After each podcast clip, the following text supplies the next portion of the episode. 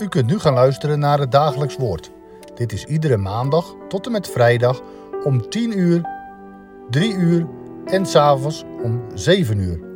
Deze meditatie wordt verzorgd door dominee Heikoop.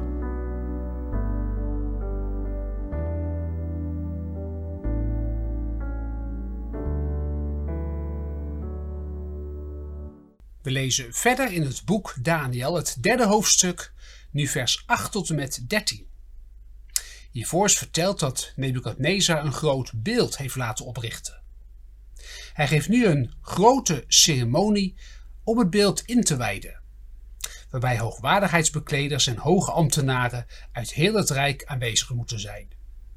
Daartoe behoren ook de vrienden van Daniel, Sadrach, Mesach en Abednego. Ook zij zijn aanwezig bij de inwijding van het beeld. Er wordt muziek gemaakt en zodra de muziek stopt, moeten alle aanwezigen neervallen en het beeld aanbidden. Al dus geschiet.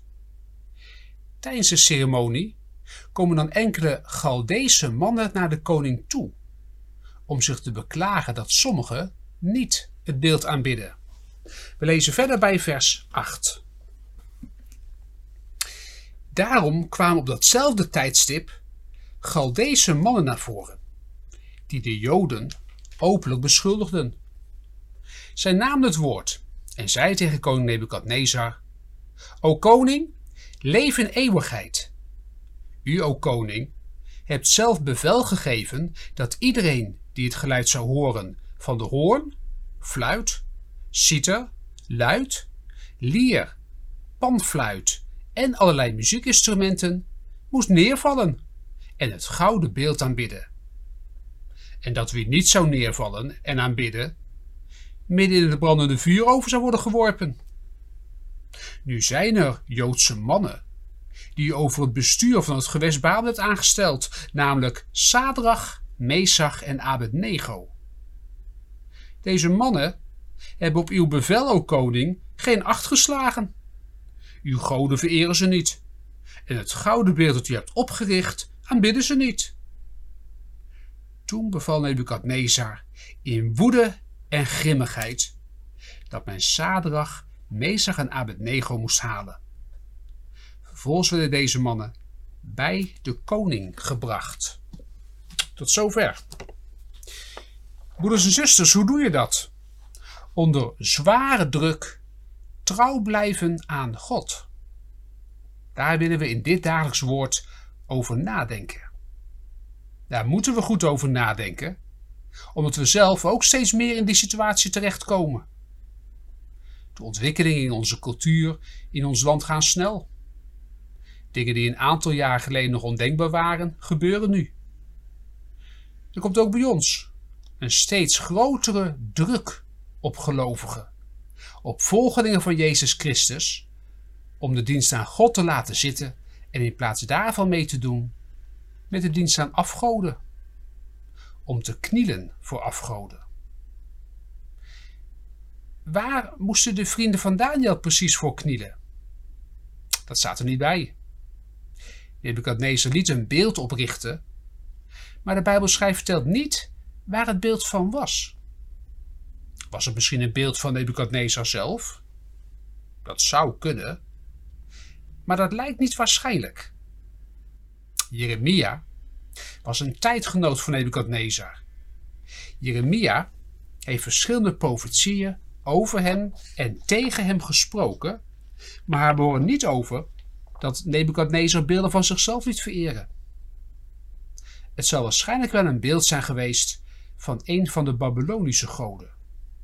Misschien de god Nego of Nebi, naar wie Nebukadnezar genoemd is.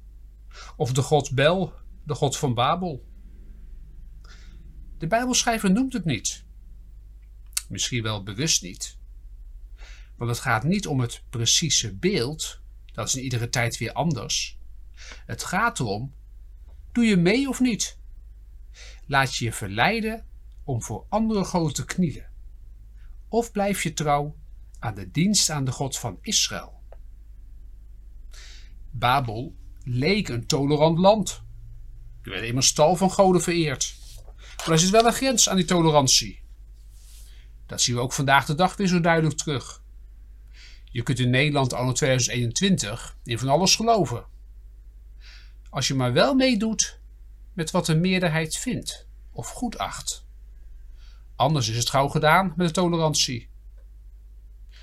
Je mag bijvoorbeeld best in God geloven, maar je moet ook op zondag komen werken. Als je dat niet wilt, je bij steeds meer bedrijven een probleem. Op steeds meer werkplekken krijgen mensen daarmee te maken. Een ander voorbeeld is het homohuwelijk. We zijn tolerant, maar als je daar niet achter staat, of daar iets kritisch over zegt, dan is de grens van tolerantie al gauw bereikt. Voor een ambtenaar die daar niet achter staat, is er steeds minder vaak ruimte. Dan ga je tegen de stroom in. Dan wordt het vuur je al gauw aan de schenen gelegd. De druk, ook in ons land, neemt toe. Je mag overal in geloven. Of je nou een heksencursus doet, of dat je zen-boeddhist wordt, dat maakt allemaal niet uit. Maar ga niet op maandagmorgen vertellen dat je gisteren naar de kerk bent geweest. Dan valt er op veel plaatsen wel een stilte. En in hoeveel kantines en restaurants durven christen nog te bidden voor een eten?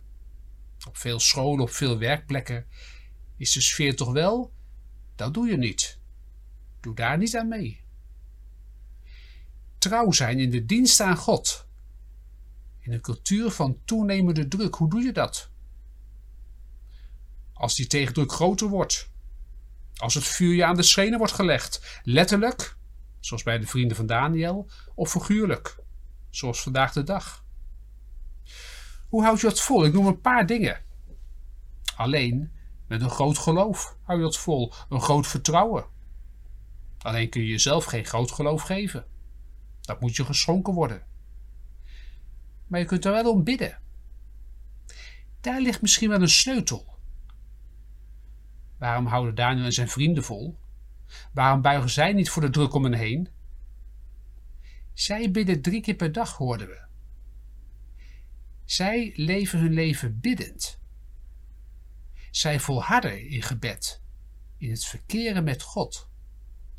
Dat heb je nodig om staan te blijven te midden van zoveel druk. De Heilige Geest moet in je werken. Hij moet ruimte krijgen om je geloof te doen groeien, om je dicht bij de Heer te laten leven, om je vertrouwen in de Heer Jezus te laten groeien. Dat wapen hebben we hard nodig. Laat ons daarvoor inzetten. Om ook, net als Daniel en zijn vrienden, trouw en volhardend te bidden. Het hoeft niet heel lang, maar wel volhardend. Elke dag opnieuw. Even tijd uittrekken om Gods woord te lezen of te horen. Zoals ook nu in dit dagelijks woord. En om zelf tot God te spreken. Om zelf je eigen wensen en noden, je verlangens en beproevingen voor Hem neer te leggen. In Zijn hand te leggen. Hoe houd je het vol? Onder druk, trouw blijven aan God. Nog een ander wapen wil ik noemen, wat ik in dit Bijbelgedeelte hoor. We horen de namen van Sadrach, Mesach en Abednego. Die hoor je in één adem noemen. En dat is in dit boek steeds het geval. Het gaat nooit los over Sadrach of over Abednego, nee, ze worden steeds in één adem genoemd. Dat lijkt aan te geven dat ze in nauw contact met elkaar stonden. Vaak gezamenlijk optrekken. Nauw samenleven. Ook dat hebben we vandaag hard nodig. Gemeenschap met medegelovigen. Samen met elkaar meeleven, samen met elkaar optrekken. Onze vreugde en noden met elkaar delen. Daartoe roept ook Christus ons vandaag. Om samen gemeenschap te vormen. Probeer niet als gelovige in je eentje te geloven, dat werkt niet. Dat hou je niet vol. Zeker niet in deze tijd van toenemende druk maar zoek broeders en zusters in het geloof op. Ga naar plekken waar je elkaar kunt ontmoeten en met elkaar kunt spreken over je geloof. Een bijbelkring, een gemeente groeigroep, een koor, wat dan ook. De gemeenschap met elkaar, de bemoediging en steun van elkaar. Ook die hebben we vandaag weer hard nodig. Gebed en gemeenschap. Dat zijn twee wapens waarmee we de strijd kunnen aangaan. Waarmee ook wij, te midden van druk, kunnen oefenen om staan te blijven in het geloof. Laat ook wij nu samen bidden. Heere onze God, eeuwig en almachtige, Vader in de hemel. Wij komen tot u in gebed, Heer, omdat we uw geest, omdat we u zo hard nodig hebben. Heer, ook wij leven vandaag weer in een tijd van toenemende druk. Een tijd waarin zoveel dingen aan ons strekken. Een tijd waarin steeds meer wordt gevraagd om uw naam te beleiden. En waarin het steeds zwaarder lijkt te worden op zoveel terreinen, op zoveel vlakken. Heer, wil ons daarbij helpen. Wil ons een levend geloof geven. Houd ons dicht bij u. Dat kunnen we niet zelf, Heer, maar uw geest kan het. En daar bidden we ook om. En we danken u ook voor de mensen om ons heen. Broeders en zusters die u op ons pad brengt. Laat ons ook samen nauw met elkaar meeleven. Net als Sadrach, Meester en Abednego. Om zo samen staan te blijven. In het navolgen van u. Ook in deze tijd van toenemende druk. Dat danken bidden wij u uit genade. Om Jezus wil. Amen.